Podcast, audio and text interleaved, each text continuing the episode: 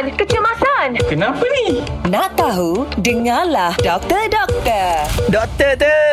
Ya, Isa. Ni ada pendengar gegar tanya ni. Anak saya baru disahkan disleksia oleh pakar baru-baru ni.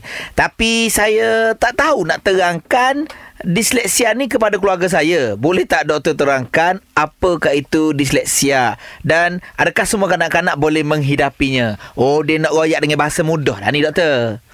Ah, gini. Terima kasih Isa, Syah dan Mhm. juga semua pendengar pilihan nombor pendengar gegar pilihan nombor satu Pantai Timur. Mhm. Okey, kalau disleksia ni dia sebenarnya tak ada definisi yang tepat berkaitan disleksia. Dia adalah di mana keadaan tu gangguan kognitif terutama dalam pendengaran, penglihatan uh, dan juga sebutan atau apa-apa yang terlibat dengan proses pembelajaran lah. Dia disebabkan oleh gangguan neurobiologikal seseorang. Susah juga nak explain tu dengan bahasa mudah kat gini lah. Ah.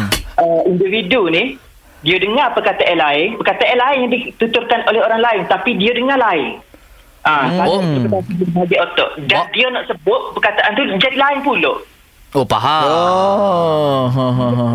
Ha, ha, ha. Dia kesihatan ni dia boleh diiktiraf sebagai di Malaysia lah sebagai orang kurang upaya. Hmm. Uh, benda kesihatan dia tu tak nampak. Ya, dan dia Hmm. selalu dengan ADHD.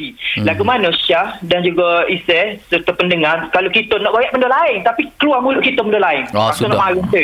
Eh, buat apalah keluar gini. Ah, jadi dia selalu dikaitkan juga dengan ADHD.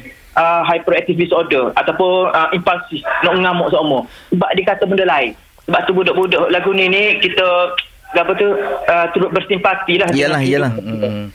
ya. Tapi doktor contoh kalau bos suruh buat ni, kita buat lain itu sakit apa tu doktor? itu sakit mental Baik doktor. Pandai doktor sekarang. Terima kasih doktor. Okey, terima kasih Kak Syah semua pendengar gegar pilihan nombor satu Pantai Timur. Oh, macam tu ke doktor? Nak tahu lagi tentang kesihatan? Dengarkan di Gekar Pagi setiap Ahad hingga Kamis pada pukul 7.20 pagi bersama Syah dan Izzet.